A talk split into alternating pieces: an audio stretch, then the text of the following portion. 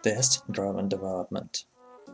Test-driven development (TDD) is a software development process that relies on the repetition of a very short development cycle. Requirements are turned into very specific test case.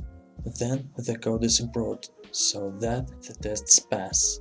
This is opposite to software development that allows code to be added that is not proven to meet requirements. Test-driven development cycle Add a test. In test-driven development, each new feature begins with writing a test. Write a test that defines a function or improvements of a function, which shall be very short. To write a test, the developer must clearly understand the feature specification and requirements. The developer can accomplish this through use case and user stories to cover the requirements and exception conditions, and can write the test in whatever testing framework is appropriate to the software environment. It could be a modified version of an existing test. This is a differentiated feature of test-driven development versus writing unit tests after the code is written. It makes the developer focus on the requirements before writing the code, a subtle but important difference. The second step is run all tests and see if the new test fails. This validates that the test is working correctly, shows that the new test does not pass without requiring new code because the required behavior already exists, and it rules out of the possibility that the new test is flawed and will always pass. The new test should fail for the expected reason. This step increases the developer's confidence in the new test. Step number 3. Write the code. The next step is to write some code that causes the test to pass. The new code, written at this stage, is not perfect and may, for example, pass the test in an inelegant way. That is acceptable because it will be improved and honored in step 5. At this point, the only purpose of the written code is the pass the test. The programmer must not write code that is beyond the functionality that the test checks. Step number 4. Run tests.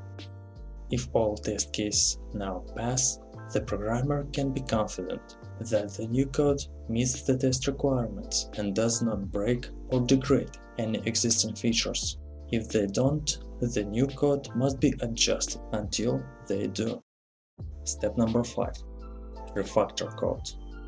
The growing code base must be cleaned up regularly during test-driven development.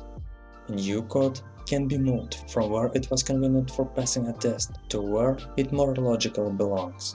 Duplication must be removed. Object, class, module, variable, and method names should clearly represent their current purpose and use, as extra functionality is added. As features are added, Method bodies can get longer, and other objects larger. They benefit from being split, and their parts carefully named to improve readability and maintainability, which will be increasingly valuable later in the software lifecycle. Inheritance hierarchies may be rearranged to be more logical and helpful. There are specific and general guidelines for refactoring and for creating clean code.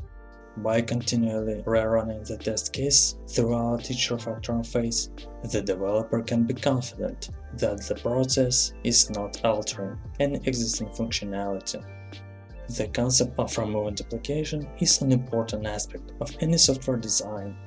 In this case, however, it also applies to the removal of any duplication between the test code and the production code. For example, magic numbers or strings repeated in both to make the test pass in step 3. And the last part is repeat, starting with another new test. The cycle is then repeated to push forward the functionality.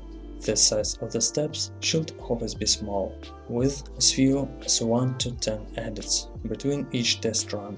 If the new code does not rapidly satisfy a new test or other tests fail unexpectedly, the programmer should undo or prevent in preference to extensive debugging. Continuous integration CI helps by providing revertible checkpoints. When using external libraries, it is important not to make increments that are so small as to be effectively merely testing the library itself, unless there is some reason to believe that the library is buggy or is not sufficiently feature complete to serve all the needs of the software under development. Agile development with test-driven development. TDD is a perfect match for the ideas and principles of the agile development process, with the great striving to deliver incremental updates to a product with true quality, as opposite to quantity the confidence in your individual units of code that unit testing provides means that you meet this requirement to deliver quality while destroying issues in your production environments. This means both parties in the pair are engaged, focused on what they are doing and checking one another's work at every stage. TDD comes into its own when pair programming, however, the ability to mix up your development workflow when working as a pair as you see fit is nice.